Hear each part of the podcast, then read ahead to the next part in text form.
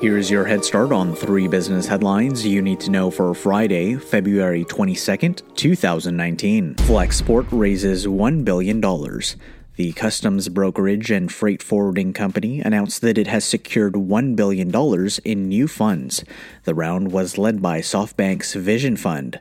The company plans to use the new funds for product development, hiring, and bringing on board more local experts in its global markets.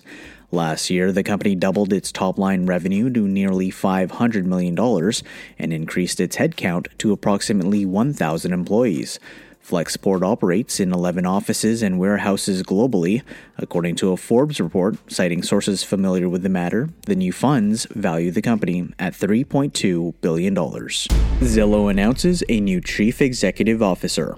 The real estate search platform announced that Rich Barton, its co founder who started the company in 2005 and served as its chief executive officer until 2010, will now return as the CEO of Zillow Group.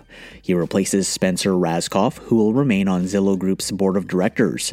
According to a company press release, the announcement comes at a time when the Zillow Group is dramatically expanding the scope of its business with initiatives in buying and selling homes and additional services such as mortgage lending. DoorDash increases its valuation to $7.1 billion. The on demand food delivery company announced that it has raised $400 million in new funding.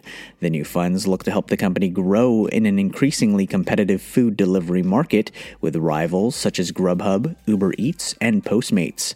The Series F investment round was co led by the Temasek and Dragoneer Investment Group. Thanks for listening.